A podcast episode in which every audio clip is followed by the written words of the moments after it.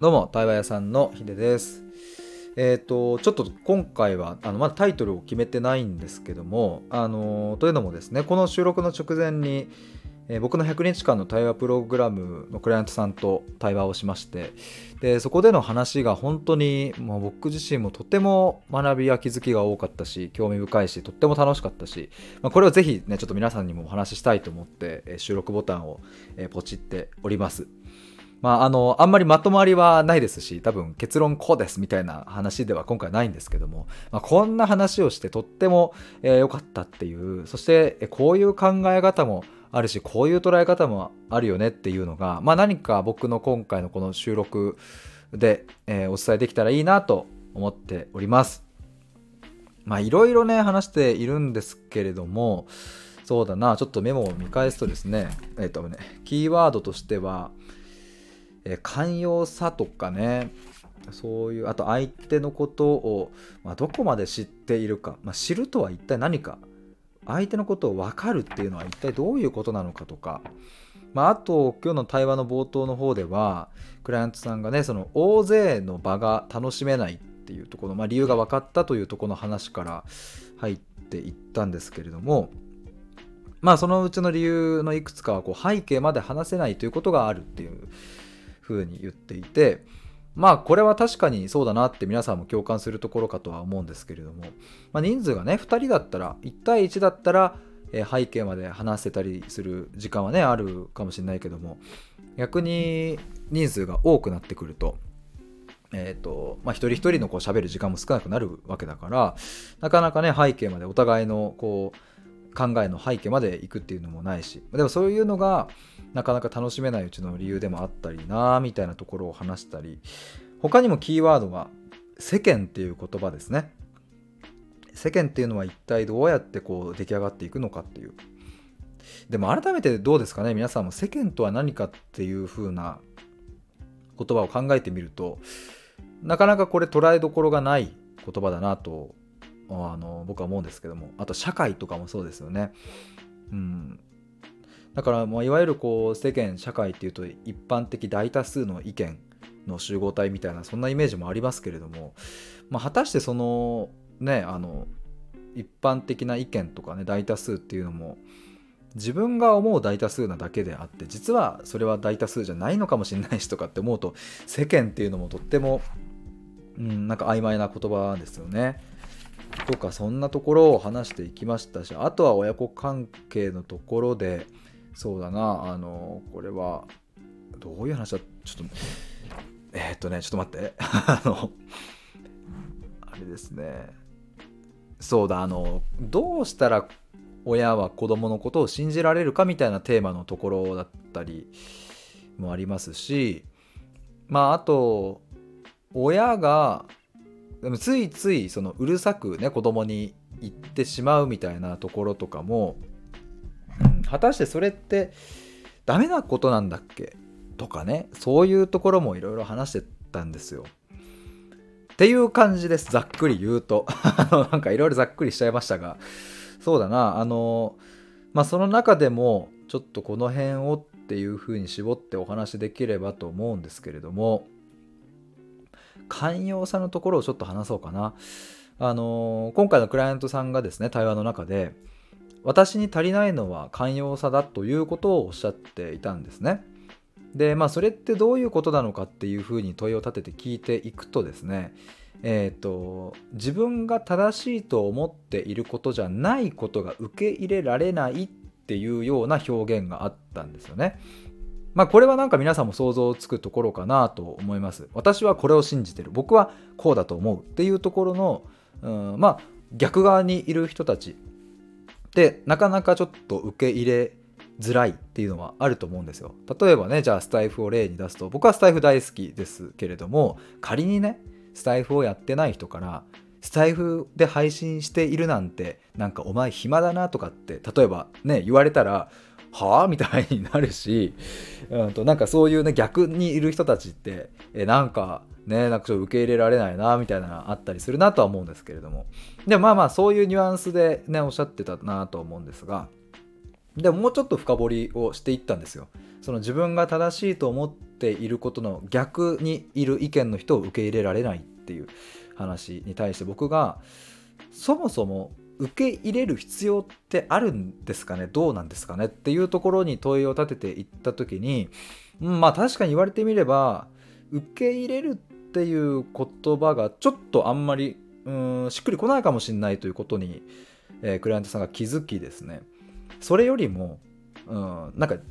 自分が腹を立たせたくないとか不快感を覚えたくないみたいなことがあるんじゃないかっていうふうに気づいていったんですよね。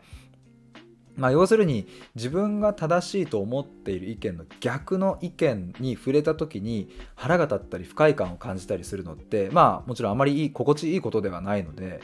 まあ、そういうのが嫌なんじゃないかなみたいなっていうふうになっていったわけですよ。でね、そこで今度僕が一つ例を出したんですけれども、例えばじゃあ僕と、〇〇さんあなたとこの関係性で真逆の意見だった時に、果たしてそれは不快になるのか腹が立つのか話せないのかっていうとどうですかねっていう。で、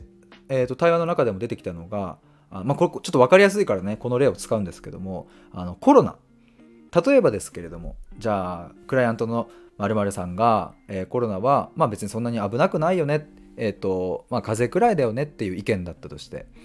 逆に僕がコロナは危ないと、もう本当に危険だからという意見だったとした時に、僕たちはその話をできないかっていうと多分できそうじゃないですか。確かにできると思うと。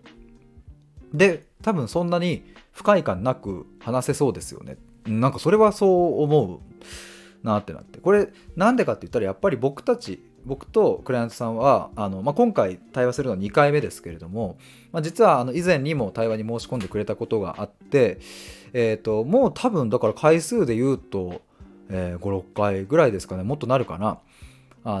話しているわけですよね。でそうすると僕もお相手も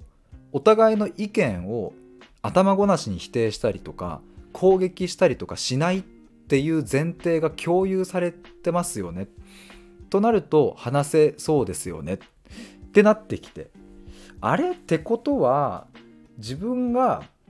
正しいと思っていることと逆にいる人の意見を見ると腹が立ってしまったり不快感を感じるっていうのは半分合ってて半分違うんじゃないか。つまり違う意見の人が攻撃的な態度を取ってくることに腹が立ったり不快感を感じるんじゃないかというふうな、そんな仮説も立ってくるわけですよね。これ面白いなと思って僕も話しながら、だから全く違う意見の人でもお互いに、もっと知りたい、もっと教えて、それどうしてそう思うの、あ、なるほどそうなんだ、そういう考え方もあるんだっていうふうな、そういうコミュニケーションを取る人なんだっていうことが前提として共有されているコミュニケーションであれば、自分が正しいと思っていることの逆であろうと不快感も感じないし腹も立たないし、そもそも多分自然と受け入れられてると思うんですよね。でもちろんその受け入れたからといって別に自分の意見がね、はいじゃあそっちに変わりますっていうわけじゃなくって、そういうこともあるんだ、あ、コロナを怖いと思う人もいるんだ、私はそうは思わないけどねとか、逆にいや僕はコロナ怖いと思ってたけど怖いと思わない人もいるんだ、へえそうなんだっていうふうに、そうやって意見が交わされるっていうところになってくると、あれってことはちょっと待てよと、クライアントさん自身は私に足りない、寛容さが足りないっていうお話をされていたけれども実は寛容じゃないのは、クライアントさんではなくって、その違う意見の攻撃をしてくる人の方がよっぽど寛容じゃないんじゃないかっていう風な解釈に変わっていったんですよねっていう、なんかそんな対話があったりして、いやこれは僕自身も話しながら、いやもう本当にそうだなと思い直したところですが、なんかやっぱりね、どうせ言っても分かんないよなとか、この人に言ったところでなっていう風になってる関係性だと、もうね表面的なところで意見が食い違うとやっぱり不快なんですよね。でなんで不快かっていうと、意見が食い違ってることが不快なんじゃなくって、意見が食い違ってることをわざわざ時間をかけて聞いたりするのもめんどくさいし、自分の方の説明をするのもめんどくさいし、でもどうせ言ったところで多分深まらないな、分かり合えないなっっていう風なのがもう目に見えて先が見えてしまうから、もうめんどくさいし、でなんかもうもう腹立つわみたいな感じになる。だから実は意見が違うことに腹を立てているわけじゃないっていう、これは結構皆さんも胸に手を当てて考えてみるとあるんじゃないかなと思います。だからなんだろうな、逆にどんなに意見が違くとも、どんなに考え方が違う人であったとしても、お互いにね興味を持って、へえそういう風に考えるんだ、どうしてそれ教えてっていう風な関係性だったらさ、多分腹を立てるどころか、この人とだったらもっともっと意見交換したい、意見を共有したいってきっと思うはずだなと思うんですよね。でもなんかそうじゃない関係性だと、さっき言ったようにね、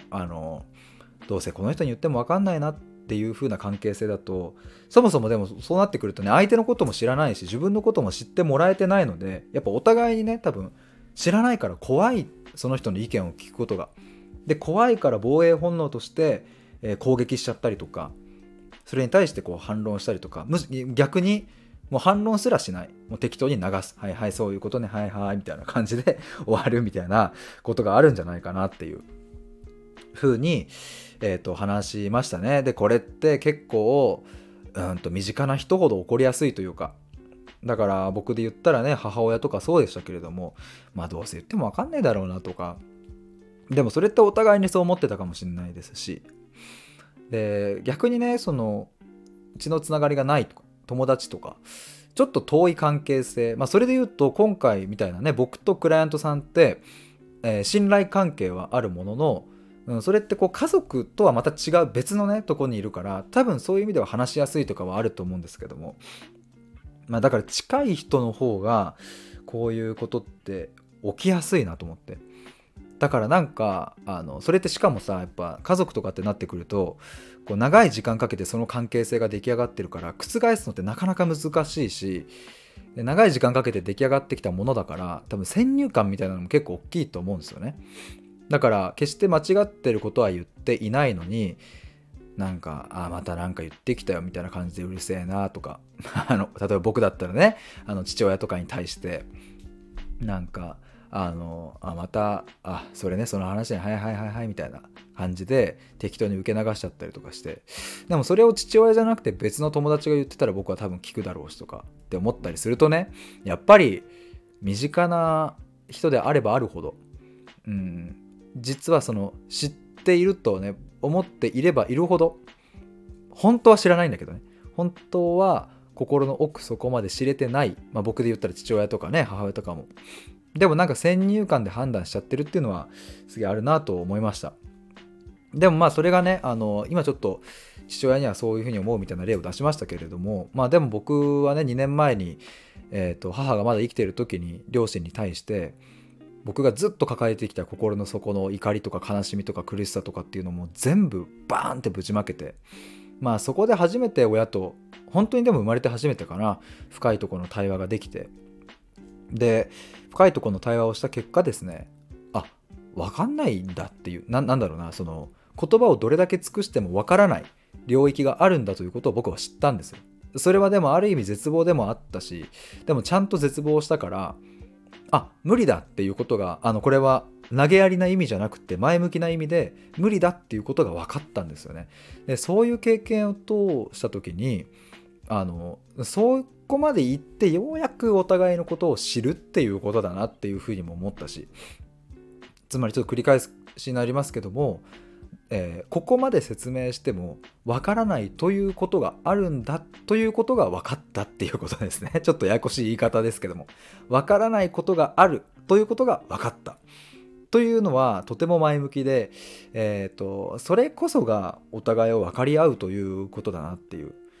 う、なんかちょっと今ちょっと話してて自分でもこれ大事っす、なんかすげえ大事なことな気がするわ。お互いに分かり合うとは何か、これはお互いに分かり合えないところがあるということをまで含めて、それが分かったというところが分かり合うということなんじゃないか。もうすごいややこしいですね、ややこしいんですけども、そんなところが今回の、クライアントさんとの対話で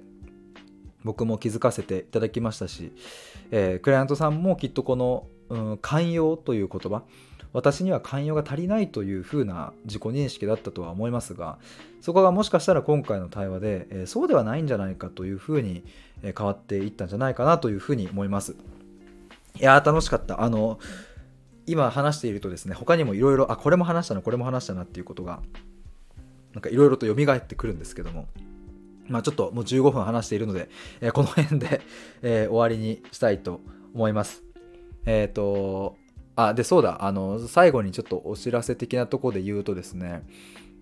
対話屋さんのこう入り口となるサービスをですね、前ちょっと出しますとかって言ってて、出しましたっていう収録そういえば出していなかったんですけども、ここ最近のライブ配信や、収録のとこの概要欄に実はこっそりリンクを載っけていて、なんかもうちょっとねお客様の声的な感じでねやってくださった方の声もいただいているので、それも乗っけようと思っているんですけども、なかなかねこういう表現がいいかな、こっちの方がいいかなとかって僕も悩みながら作っているので、まだ完璧に仕上がってはいないんですが、受け付けておりますので、概要欄から覗いてみてください。いきなりね対話のプログラムとかって100日間ですし、そういうところってね話したことがない人のプログラムをやるっていうのは難しいなとは思うんですけども、ただまずどんなもんなんだろうという、その対話っていうものってなんかあんまりしたことがないし、深い話とか普段あんましないんだけれど、でもなんかちょっとそうだな、一旦ここらで立ち止まって生きる意味だったりとか、日々自分が疑問に思ってることだったりとか、なんか実はずっとモヤモヤしていることだったりとか、そういうものをなんか家族や友達、親友以外の人にだからこそ話せること僕はあると思うので、なんか対話屋さんに話してみようかなと思う方はもしいらっしゃればですね、